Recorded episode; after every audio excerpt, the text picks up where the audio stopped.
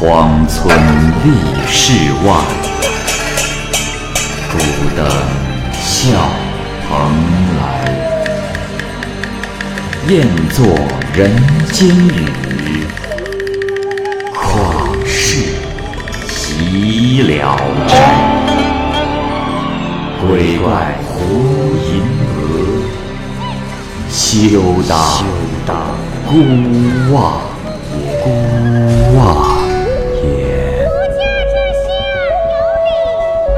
白话《聊斋故事》，《聊斋故事》之曾有余，蚂蚁播讲。曾翁家是昆阳的世代人家。他死后未入殓前，两只眼眶中流出了像汁水一样的眼泪。曾翁有六个儿子，都不明白原因。二儿子曾替，字有余，是当地的名士，认为这种现象不祥，就告诫众兄弟各自要小心谨慎，不要给先人带来痛苦。可兄弟们啊！不听他的，反而嘲笑。原来这曾翁的原配妻子生了长子曾成，长到七八岁的时候，有强盗抢走了母子俩。曾翁呢，就又娶了一房继室，生了三个儿子，分别叫曾孝、曾忠和曾信。后来他的妾又生了三个儿子，分别叫曾替、曾仁、曾义。曾孝认为曾替三兄弟是妾所生，出身卑微，所以经常轻视他们。于是和曾忠、曾信结为同党。每当他们和客人饮酒的时候，若此时曾替等人从堂下经过，他们会显得更加傲慢无礼。所以曾仁、曾义都很愤怒，就常和曾替商量，要对曾孝三兄弟进行报复。可是曾替，也就是有余，宽言劝慰，不同意他们的计划。又加上曾仁、曾义年纪最小，他们听兄长的话，也就放弃了。这曾孝啊，有一个女儿，嫁到城中周家后便死了。曾孝就纠集曾替等兄弟去打女儿的婆婆，这曾替不同意。曾孝愤愤然，就让亲兄弟曾忠、曾信。集合族里的一群无赖子弟到周家去痛打周妻，又抛粮又毁物，连坛坛罐罐都被砸得一干二净。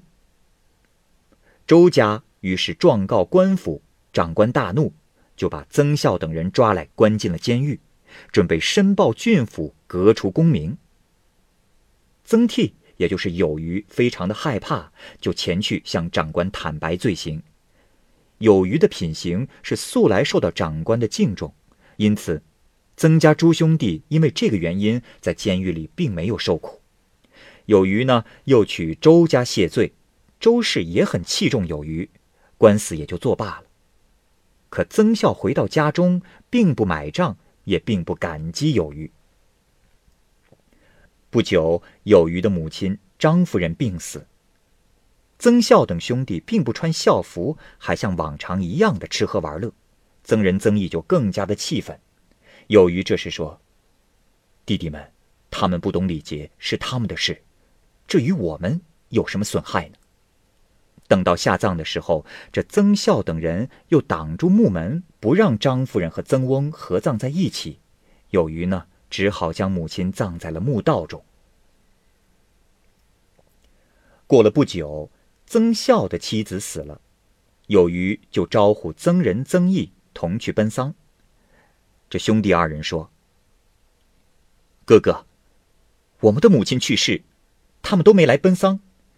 他的老婆死了，我们凭什么去？”有余再三的劝慰他们，可是他们不听，就各自的走了。有余于是独自前往吊丧痛哭。隔着墙，这时听到曾仁、曾义在那里奏乐，这曾孝大怒，就纠集弟弟们要去打他们。有余这时也拿起了棍子，率先跟从。一进他们的家门，被曾仁发现，他先行逃走，而曾义刚要爬上墙头，有余就从后面击倒了他。曾孝等人拳头棍子一齐上，打个不停。有余这时又挺身护住阻拦，曾孝很是愤怒，责备有余。有余说：“哥哥，我之所以要惩罚曾仁、曾义，确实是因为他们无礼。可是他们罪不至死啊！我不能放任弟弟为恶，当然也不能帮助长兄施暴。哥哥，你若是气不消，我愿意以身相待。”这时，曾孝又反过来用棍子打有余，曾忠、曾信也帮着曾孝打他们的哥哥。顿时一片吼叫，大骂惊动了四邻，众人聚集来劝解，这曾孝兄弟才散去。不久，有余就拄着拐杖向兄长曾孝请罪，曾孝将他赶了出去，不再让他受丧，而曾毅的伤势却越来越重，不吃不喝。曾仁为他写状告官，告曾孝等人不替庶母扶丧，长官签发，拘传。曾孝、曾忠、曾信到官府，而让有余来陈述状词。有余因为脸部和眼睛的损伤而不能去，就写了份证词，禀明情况，哀求长官平息这件事情。于是长官便不再追究此案。不久之后，曾毅伤好，但是从此之后，双方的仇怨也就更深了。曾仁、曾义。都年幼体弱，动不动就会被曾孝等人殴打欺负，他们怨恨哥哥有余，并且说道：“哼，别人都有兄弟，唯独我们没有。”有余说：“哎呀，弟弟，这两句话应该是我说的，两位弟弟为什么要这样说？”于是虽然仍是苦劝，可是两个弟弟谁都没有听进去。有余便锁上了自家的门，带着妻子借住到别的地方，离家五十多里地，希望不再彼此来往。有余在家的时候，尽管不偏袒自己的兄弟，但曾孝等人好歹还有所顾忌。他这一走，曾孝兄弟一不称心，就会到曾仁、曾义家门前叫骂。而且还指名道姓的辱骂他们的母亲，曾仁、曾义考虑到自己不能与他们相对抗，于是只好关上门，寻找机会刺杀他们，所以外出随身都带着刀。这一天，当年被强盗掳走的长兄曾成，突然携着媳妇儿回到家中来，曾家兄弟因为分家已经很久，聚在一起商量了三天，竟然。也没有地方可以安顿曾成。曾仁、曾义暗自高兴，想让曾成夫妇过来，由他们一起供养，并且去告诉有余。有余欣然的回家，和曾仁、曾义一起拿出田地、房屋给曾成。可是这曾孝三兄弟却很是生气，他们气有余对兄弟曾成施以恩惠，所以主动到门前辱骂他们。这个曾成啊，长期生活在强盗中，习惯了威武凶猛的气势。听到这样的辱骂之后，是勃然大怒，说道：“哼，岂有此理！我回家，你们无人给我安顿住处。幸好三弟念在兄弟的情分上，让我住了下来。你们骂他，是想赶走我吗？”说完。就用石头砸曾孝，把他砸倒在地上。曾仁、曾义分别拿着棍子杀出，抓住了曾忠、曾信，便打个不停。于是，曾诚告到了官府，县令又派人向有余请教。有余来到县衙，低头不说话，只是泪流满面。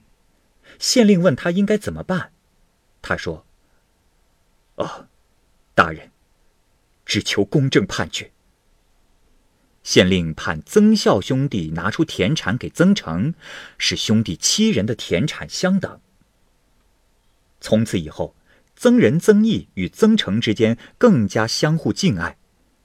当他们提起安葬母亲的时候，掉下了眼泪。曾成听完之后，气愤地说：“这，哼，这样不仁不义，连畜生都不如。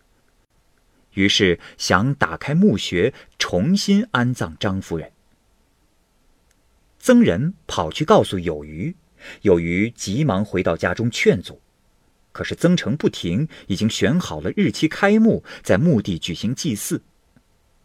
曾成拿着刀砍在树上，对众兄弟说：“在场的人，给我听好了！如果有人敢不和我一起扶丧，下场就像这棵树。”众兄弟连连答应，于是曾家全家都到墓前来哭丧。依礼重葬了张夫人。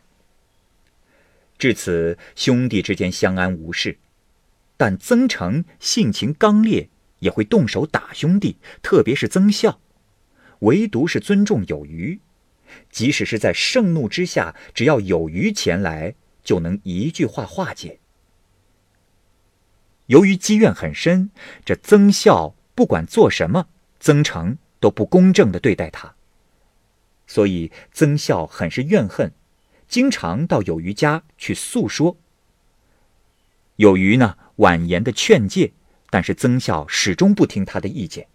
有余不堪忍受曾孝的骚扰，又搬到了离家更远的地方，三坡。所以这兄弟间的往来也就渐渐的少了。又过了两年，曾家兄弟害怕曾成已经习以为常了。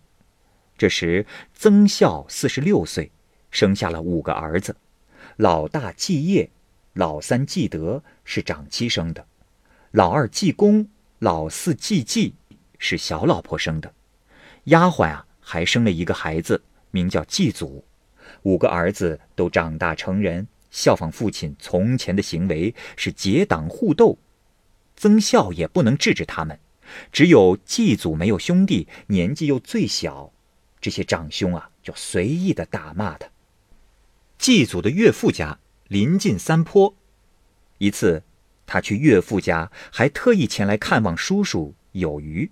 他一进门，就看见叔叔家的两兄一弟正在弦歌诵读，非常的融洽欢乐。祭祖很是喜欢，在有余家就住了很久，也不说要回去。有余就催促他，他呢就恳请叔叔有余让他留下。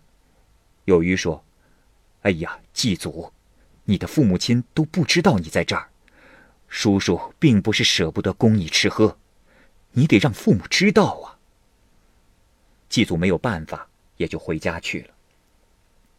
又过了几个月，这祭祖夫妻要去给岳母拜寿。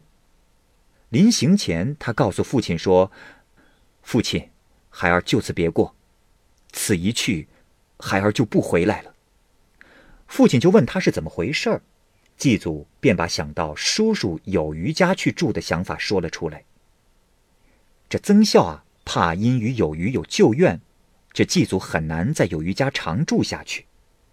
祭祖又说：“啊，父亲的担心完全没有必要，二叔可是个圣贤之人。”说完便走了，带着妻子来到了三坡。有余打扫好房舍，让他们居住。待祭祖就像是自家的儿子，让他跟着自己的长子季善一起读书。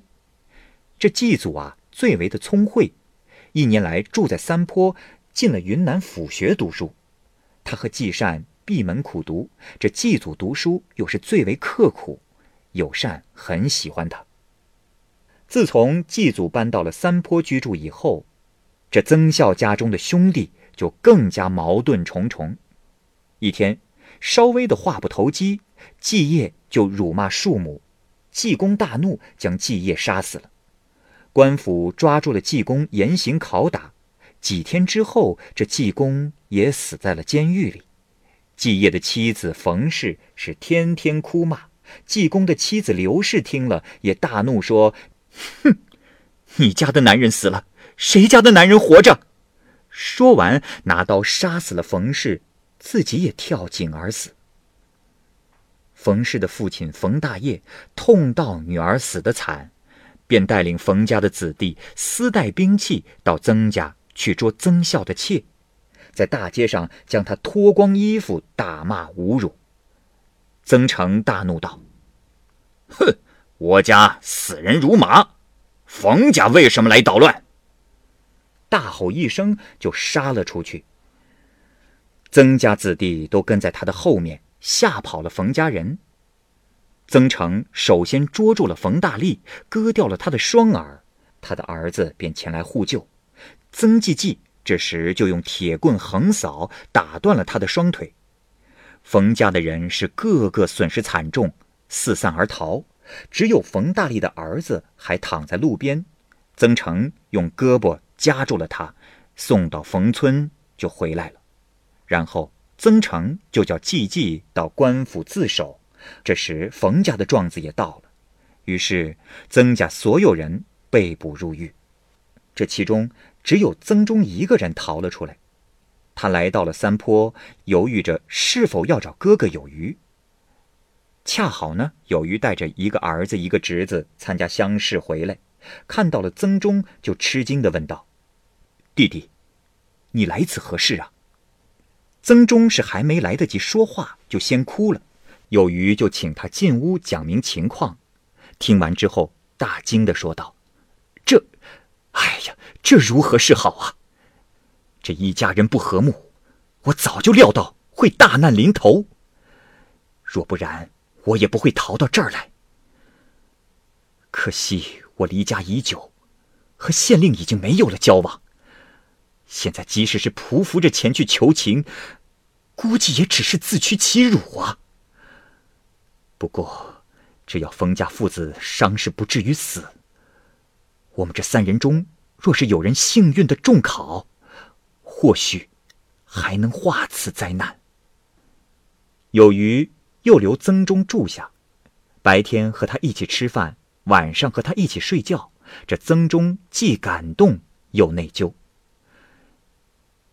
曾忠在有余家住了十几天，他见有余叔侄亲如父子。堂兄弟之间像亲兄弟一样的和睦，情不自禁的流着泪说：“哥，到今天我才知道，以前我我真不是人呢。”由于对他能够醒悟十分的欣慰，兄弟相对，不由得心酸起来。